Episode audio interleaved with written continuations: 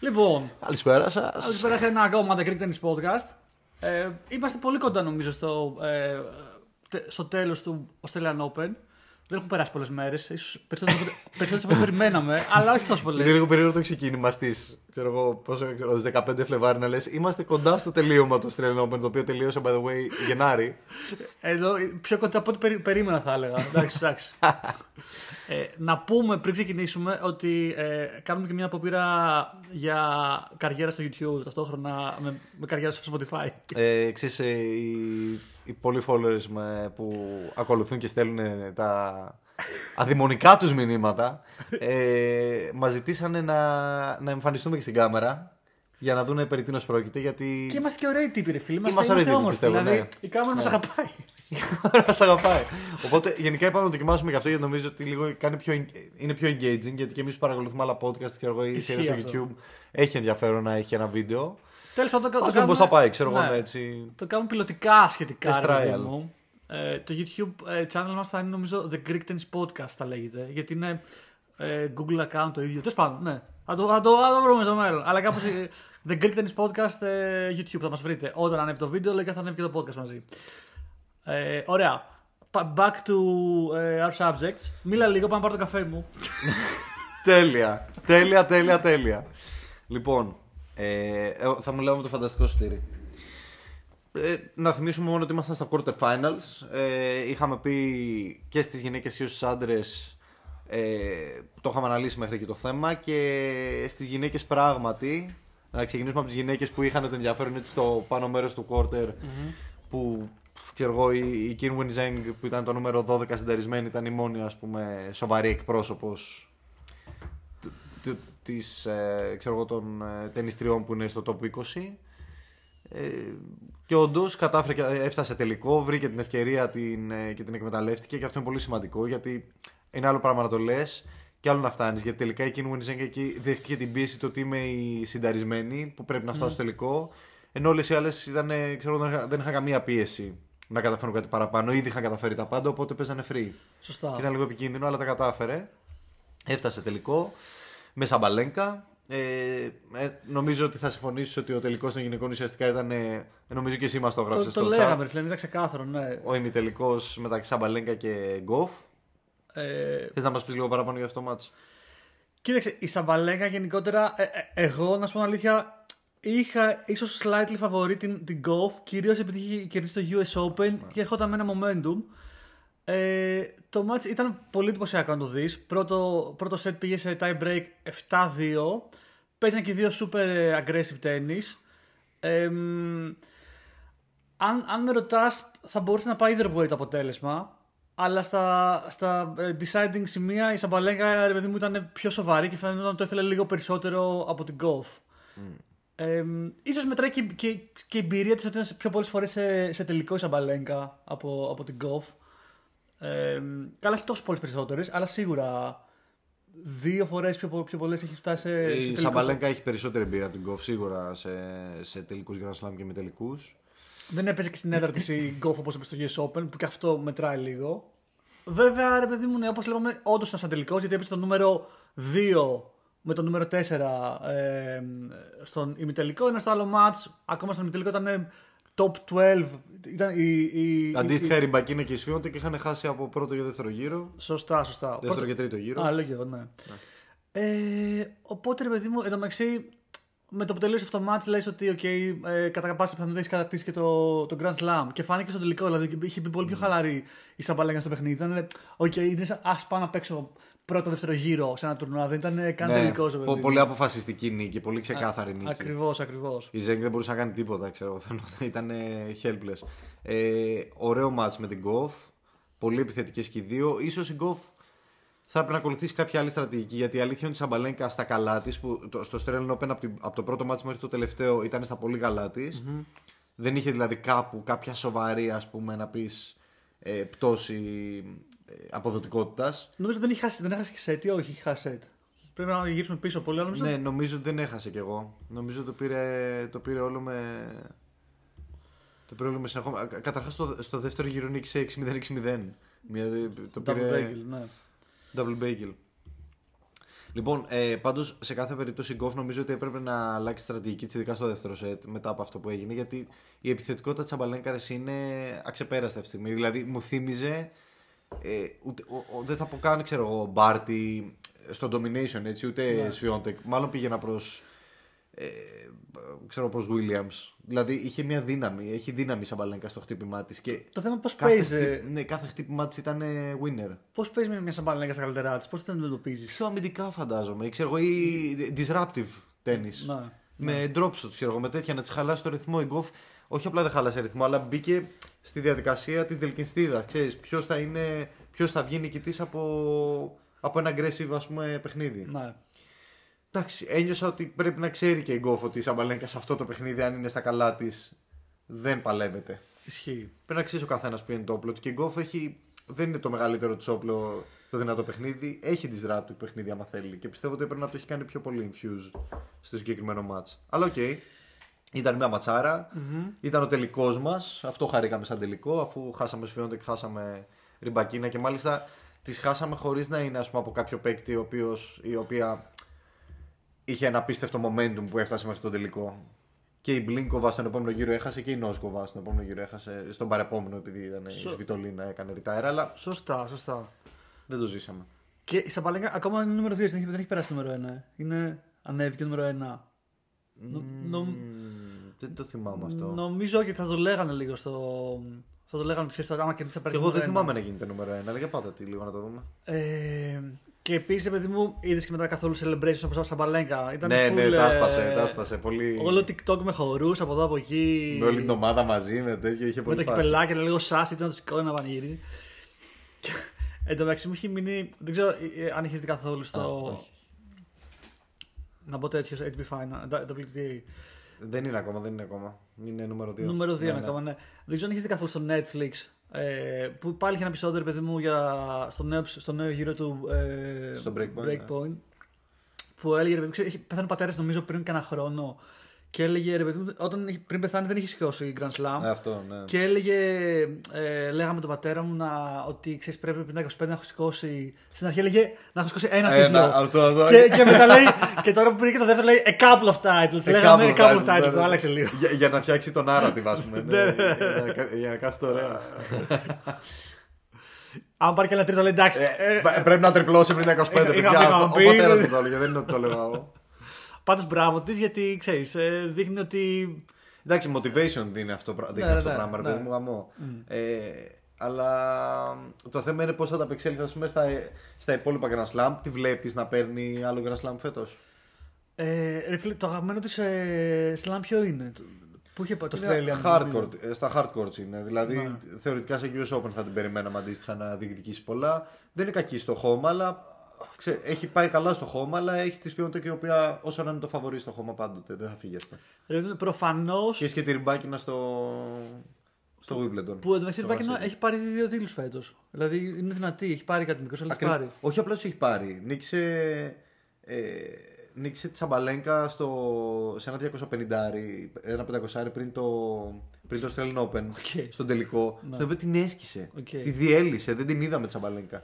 Και ξαφνικά πήγες στο Australian Open που λέγαμε με τέτοιο φόρμα, ας πούμε, πάει να το κατακτήσει και έχασε δεύτερο γύρο από την Blinkova. Που κάνανε βέβαια αυτό το απίστευτο tie break. Γενικά ήταν δύσκολο match, αλλά δεν το περίμενες από τη Ριμπάκινα και μετά φεύγει από το Australian Open με μια πολύ κακή ήττα και πάει και ξανασκώνει τίτλο. Ισχύει.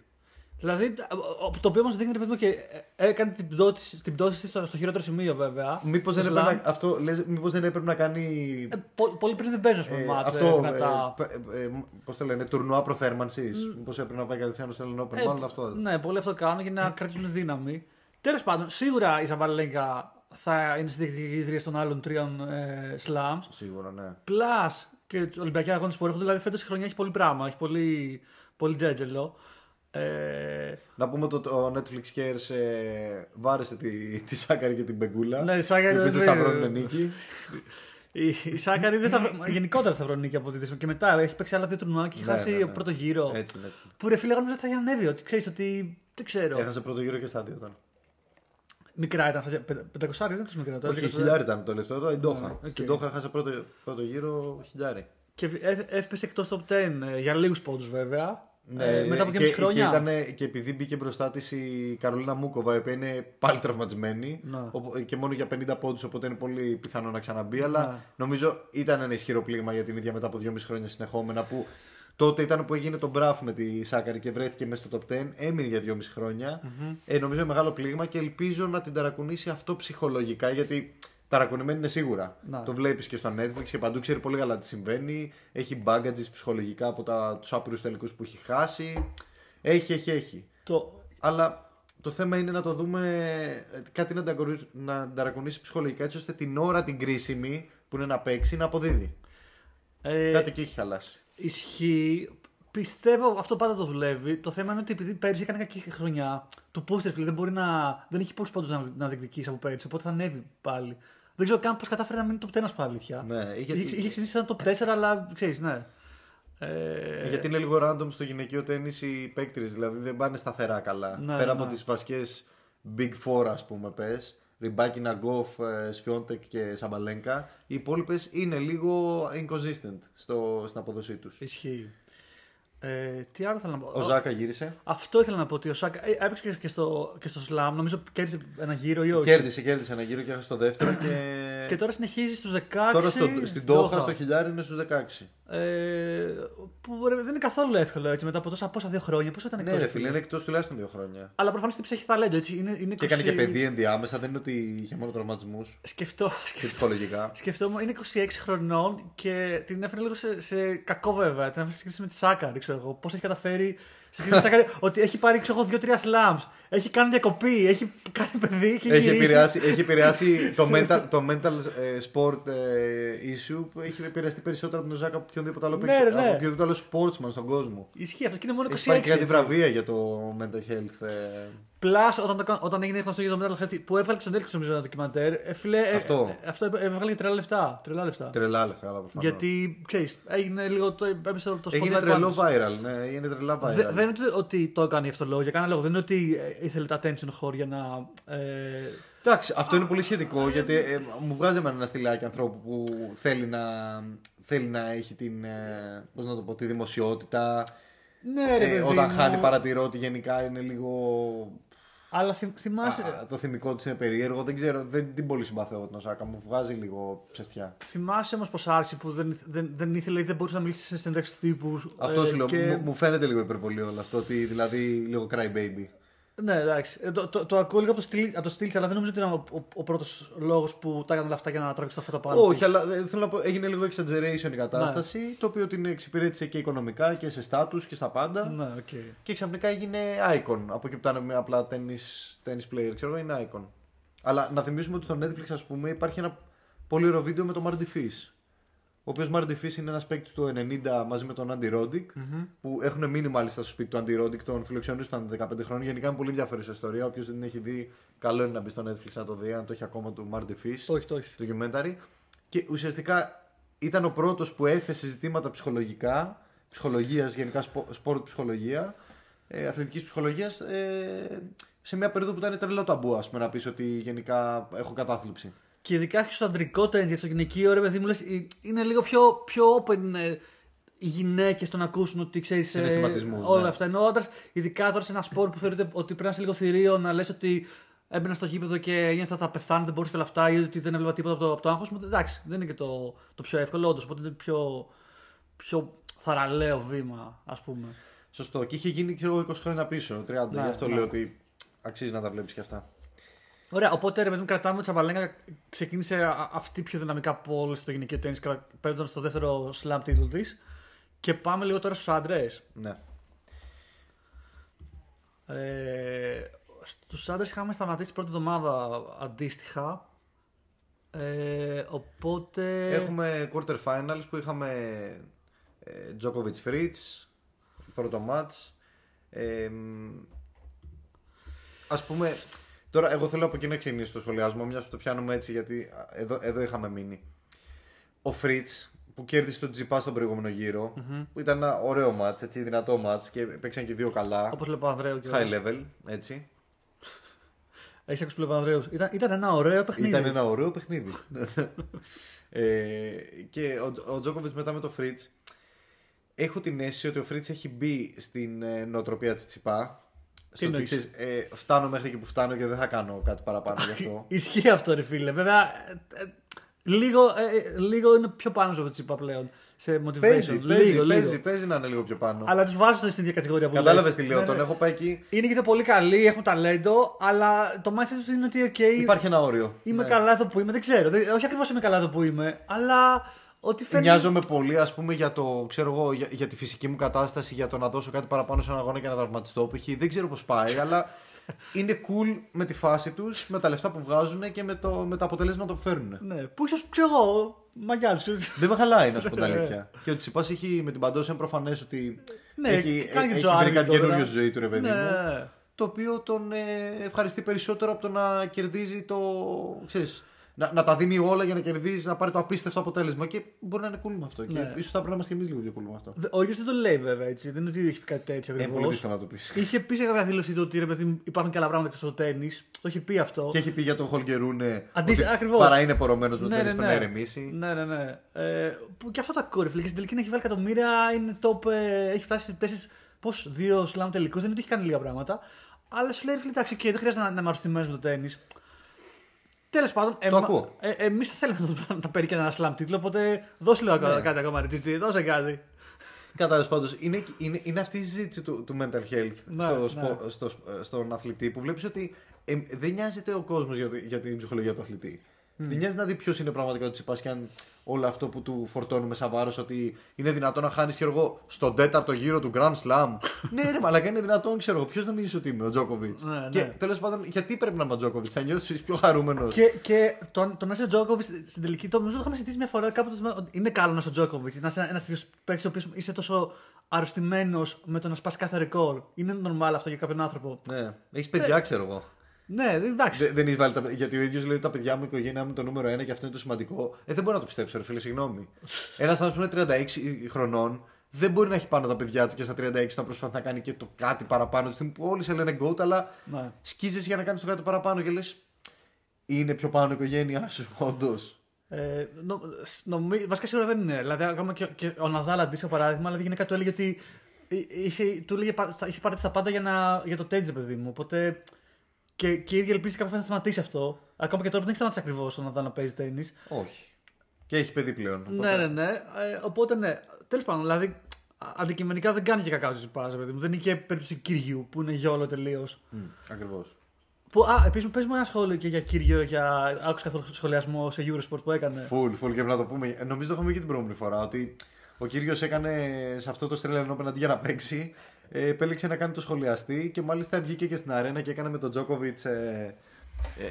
Τζόκοβιτς συνέντευξη στο γήπεδο, ξέρεις, on-court interview μετά από... δεν θυμάμαι ποιο μάτς ήταν. Και ο Τζόκοβιτς λέει ότι ξέρω εγώ γύρναγα και τον έβλεπα από κάτω, ξέρεις, που κάθονται οι σχολιαστές κάτω και του έστειλε φιλιά. Σε κάποια φάση τον έπιασε η κάμερα, λίγο τον τζέκαρα και του έκανε έτσι. Τον τζέκαρα και του έστειλε φιλιά, ξέρω εγώ. Δηλαδή εντάξει, οκ. Έφερε αυτό το κομμάτι που πιστεύω το Eurosport ήθελε να φέρει ο Kyrgios. Ναι. Λίγο NBA feeling στο σχολιασμό. Εμένα μου άρεσε πάρα πολύ. Δηλαδή ήταν απολαυστικός και να το βλέπεις.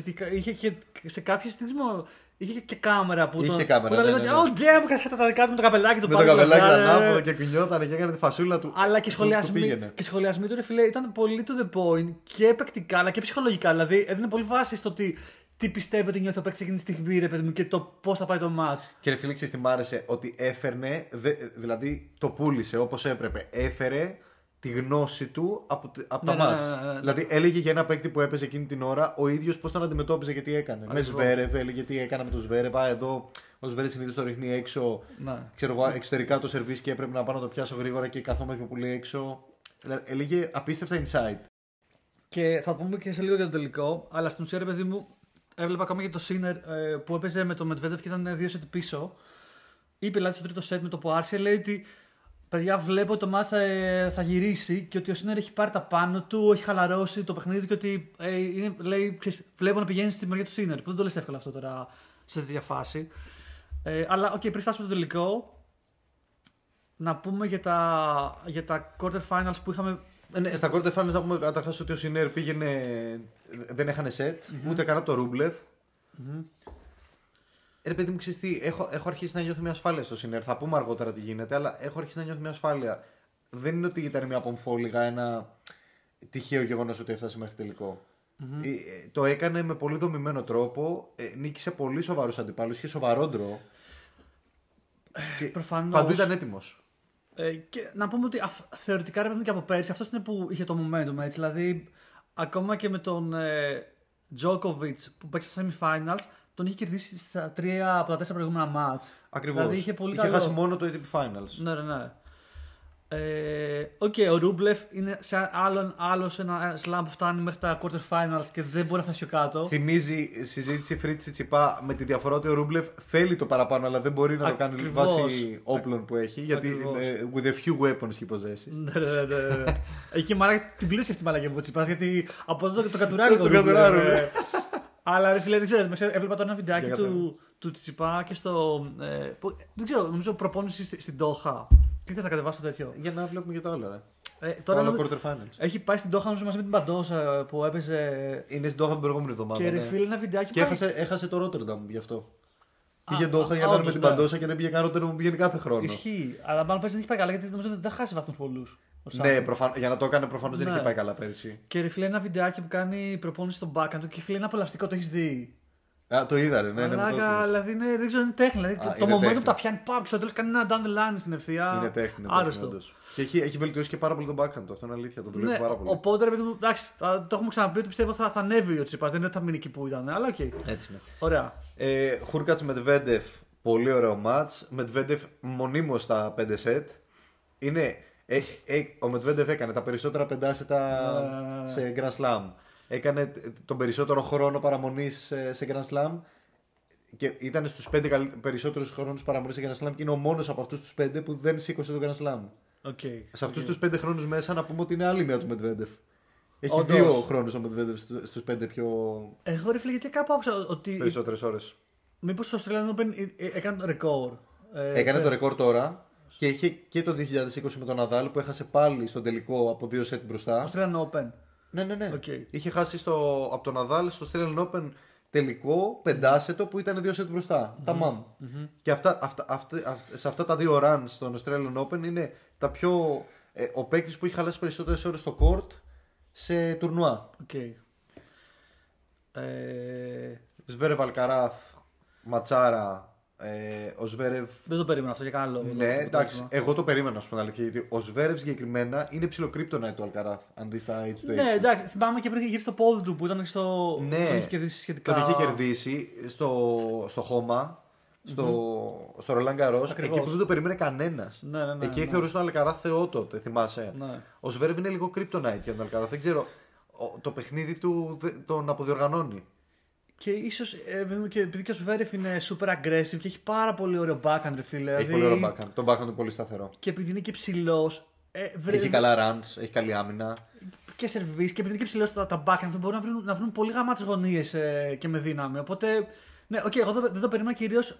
Δεν ήξερα ότι έχει φτάσει σε τόσο καλό σημείο μετά τον τραυματισμό του που να παίζει στο το peak παιχνίδι του, έτσι. Ναι, έχει επανέλθει πλήρως. Στην ουσία, δηλαδή και πάλι στο Netflix που μίλαγε ο Zverev, έδινε το struggle, είχε ένα επεισόδιο από τραυματισμό και μετά, ναι, και έδινε το struggle να επιστρέψει. Τον έκανε να δείχνει λίγο Θεό. Και τον Medvedev, ο κακός της υπόθεσης. Ισχύει, αυτό το μισό το έχουμε ξεπρόβλημα podcast, ότι για κάποιο λόγο δεν ξέρω. Ρε φίλε, τουλάχιστον να αναφέρεις ότι υπάρχουν και 2, ξέρω εγώ. Αυτά τα κρύβουν μαλάκα παντού. Είναι τρελό. Και στο ATP δεν ξέρω τι έχει τον Πατζανάκη. Δεν ξέρω τι γίνεται με τον Zverev. Όχι, τα ξέρεις πώς πάνε, τα wildcards και όλα αυτά γενικά. Παίζει πολύ ρόλο το να έχεις καλά PR μέσα στο. Στον χώρο. Ακραίο. Και γενικά, ρε παιδί μου, επειδή ξέρεις, το ρωτάνε πολύ συνέντευξη τύπου για τα δικαστικά του με διάφορες. Και τους δισάρει τρελά. Ναι. Κανένας παίκτης δεν έχει πει τίποτα για μένα. Πολύ ατάκ, μαλάκα, ναι, δεν ξέρω. Τέλος πάντων, ωραία, επειδή έχουμε λίγο χρόνο. Πάμε λίγο μόνο να δούμε τον τελικό. Θα είναι μικρό αυτό το επεισόδιο. Medvedev Zverev. Ωραίο μάτς έχουν μεταξύ τους τρελό beef. Και ήταν τρελό το Medvedev το πήρε στο τέλος. Και εδώ δεν ένιωσα τόσο το beef μεταξύ τους. Αυτό το μάτς ένιωσα λίγο σαν να ξαναβρήκανε λίγο common grounds, ας πούμε, συνεννόησεις. Ναι. Ωραίο μάτς, πολύ ωραίο μάτς. Πάλι ο Medvedev στα 5 set. Πως Zverev είχε πάρει τα 2 πρώτα, να πούμε έτσι. Δηλαδή ήταν τρελό comeback του Medvedev. Comeback από 2 set πίσω για να πάει στον τελικό και να χάσει από το Sinner με τον ίδιο τρόπο. Δηλαδή να είναι 2 set μπροστά ίδιος και να χάσει στα 5. Πάμε πρώτα όμως να πούμε Sinner Djokovic που έχει αξία. ματσάρα. Μου σπάει τα νεύρα ο Ιβανίσεβιτς, ο Γκόραν Ιβανίσεβιτς, ο οποίος βγαίνει και λέει μετά ο Τζόκοβιτς δεν θα το παίρνει αυτό το σλαμ. Δεν πρόκειται να τον νίκαγε. Δεν ήταν καλά ο Νόβακ. Ναι, κάποιο μάτσα το είχα. Ναι, απλά το είχα από το Σίνερ. Και ο Τζόκοβιτς το είπε μετά ότι δεν έπαιξα το χειρότερο μου μάτς, κάτι τέτοια. Δηλαδή, ναι, το χειρότερο μου μάτς στην ιστορία μου. Εντάξει, σαν να μην θέλω να δώσω αξία στο αυτό. Αυτό ρε φίλε. Δηλαδή και μετά κλασικός Τζόκοβιτς λέει δεν παίρνω τίποτα από το Σίνερ σε αυτό που λέω. Αν δεν παίρνεις τίποτα, μην το λες ρε μαλάκα. Δηλαδή έλεος. Έλεος με αυτό το Τζόκοβιτς πια. Αυτά είναι που κάνει και σε τρελαίνει, ρε φίλε. Ακόμα και αν ισχύει αυτό το πράγμα, μην έρθεις να το πεις. Ναι. Κράτα το για σένα, ρε φίλε. Εντάξει, τώρα αυτός είναι ένα τεράστιο εγωισμό, οπότε δεν είναι δύσκολο να. Huge ego. Τέλος πάντων, ο Σίνερ το έσπασε αυτό ego, μην λέμε πολλά. Μου την έσπασε δηλαδή ο Τζόκοβιτς μετά από αυτό, οπότε χαίρομαι που έχασε. Ναι. Έχασε. Απλά να πω ότι με τον τρόπο που έπαιζε ο Τζόκοβιτς και ο Σίνερ, είναι τρελό δείγμα της εμπειρίας του Τζόκοβιτς ότι πήρε το τρίτο σετ. Okay. Όποιος δεν το έχει δει το match, αναδεί το τρίτο σετ και να μου πείτε αν πιστεύετε ότι σε οποιοδήποτε άλλο παίκτη ότι θα μπορούσε να κερδίσει αυτό το σετ.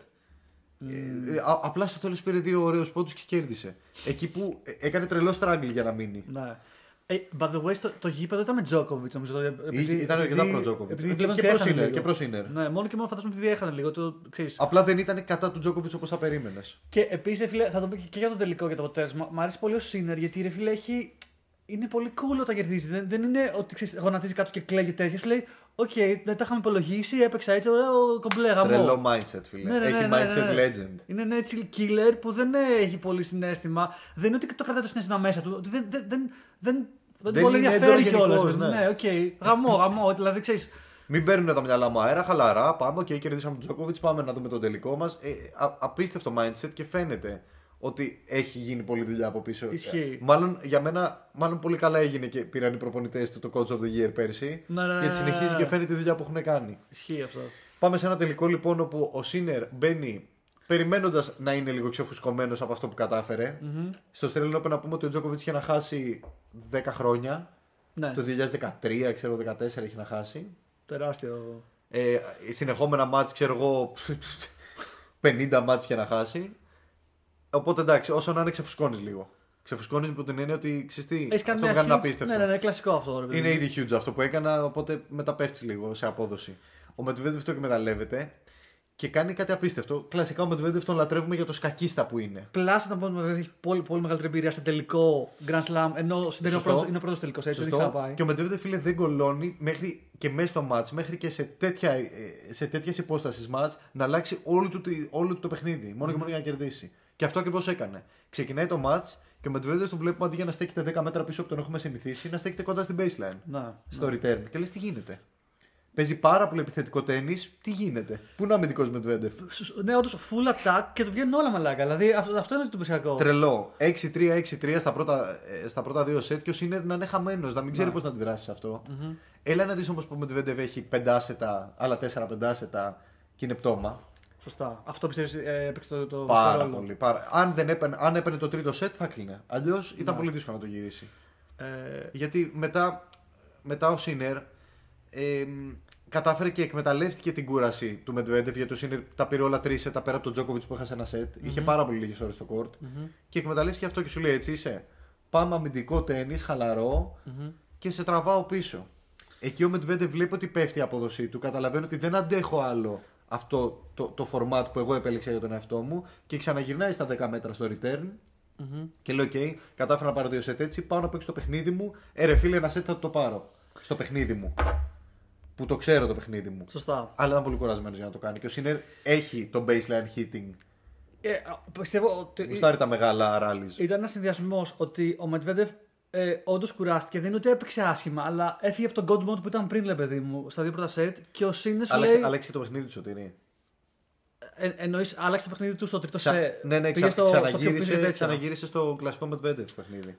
Και ο Σίνερ, παιδί μου, πώς να πω, έβαλε ένα κλικ πιο πάνω και σου λέει: δεν γίνεται τώρα να έχω κάνει τόσο τρελή πορεία για να το χάσω με κάτω τα χέρια 3-0. Και χαλάρωσε λίγο, δηλαδή, αν το δεις στο flow, όντως. Ήταν λίγο πιο μαγκωμένο στα δύο πρώτα σετ πέρα από το πώς έπαιξε ο Medvedev. Ήταν λίγο χαλάρος και λίγο πιο ξεφούσκωμα. Ναι. Λίγο πιο aggressive. Και ναι, πιστεύω. Και αμηχανία τότε αντιμετωπίζω κάτι που δεν το περίμενα. Σωστά. Ναι, είχε μείνει άγαλμα ο Σίνερ. Δεν το είχε ξανακάνει ο Medvedev αυτό, δεν το είχε ξανακάνει ποτέ. να παίξει τόσο επιθετικά και τόσο κοντά. Εγώ τρελάθηκα μαζί. Δηλαδή, τον λατρεύω, πώς να σου πω. Mm-hmm. Μου δίνει ένα aspect του τέννις που δεν το έχει κανένας άλλος. Ναι, μα ήταν το μεγάλο underdog στο τελικό και λες μαλάκα πάνε το παίρνει 3-0. Πάνε να ακριβώς, ακριβώς. Είναι απίστευτος παίκτης, φίλε. Εν τω μεταξύ, είχε κάνει και ένα βιντεάκι τώρα, δεν ξέρω που. Σε ένα από τα μάτς, δεν θυμάσαι ποιο ήταν στο Australian Open, που μετά ξέρεις, που κάνει το on-court interview, εξηγούσε. Για το Hurkacz λες. Όχι, δεν ξέρουμε για το Hurkacz. Εξηγούσε πώς υποδέχεται τα σερβίς πίσω-πίσω. Με το Hurkacz ήταν αυτό. Πριν παίξεις με το Hurkacz, τους λέει ότι εγώ πηγαίνω πίσω-πίσω. Και του λένε μα καλά. Σε ένα παίκτη που κάνει πολύ ψηλό σερβίς, δεν πρέπει να πας μπροστά. Του λέω όχι, εγώ πάντα πίσω κάθομαι. Ναι, και μετά στο Hurkacz καθόταν μπροστά και του λένε μα γιατί το έκανες. Και λέει άμα σας το έλεγα από πριν.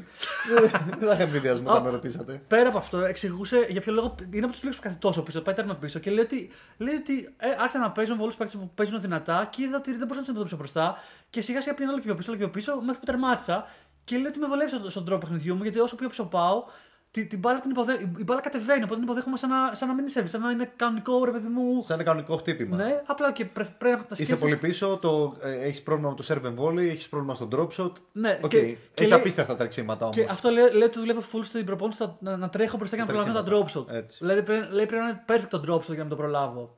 Τέλος πάντων. Σούπερ, οπότε έρχονται μεγάλα τουρνουά, έρχονται χιλιάρια στην επόμενη εβδομάδα. Έχουμε Ντόχα και στις γυναίκες, έχουμε Rotterdam και νομίζω θα καλύψουμε σε 2 εβδομάδες δηλαδή που θα έχει ξεκινήσει και το επόμενο χιλιάρι. Που θα είναι και τσίτσι μέσα. Να πούμε Davis Cup, πήγαμε λίγο στα λιώσια που παίζαμε με Ρουμανία.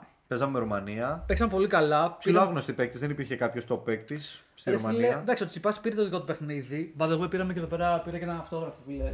Τον βρήκα μέσα στο αμάξι του με τον πατέρα του στο Spot Story. Όχι, για πες. Ψάχναμε να. Φαίνεται στην κάμερα, τέλος πάντων. Ψάχναμε να βρούμε, ρε παιδί μου, τον Τσιτσιπά για να πάρω αυτόγραφο και κατεβαίνουμε κάτι πόρτες από το γήπεδο και βρεθήκαμε στο πάρκινγκ της ομάδας. Ήταν όλοι παίκτες στη σειρά και δεν βλέπαμε Τσιτσιπά και βλέπαμε ένα λευκό Τέσλα. Και ήταν μέσα πατέρας με τον Τσιτσιπά. Και κάνω στον πατέρα του, είχε καλά να δει τον Τσιτσιπά και μου λέει: Ελά, και άνοιξε την πόρτα του Τσιτσιπά, του δίνω την παλίτσα, υπογράφει. Τελείω. Ναι, θεούλης. Και του είπες προφανώς ότι είμαι ο Σωτήρης από το Tennis Podcast. Δεν του είπα. Ξέρεις τι, εκεί πρέπει να είχα μια καρτούλα ρε, να δίνω έτσι. Ναι, ισχύει. Τέλος πάντων, αλλά παίξαν πολύ καλά και ο Σκορίλας. Όχι, ο Θάνος. Πώς είναι το επόμενο.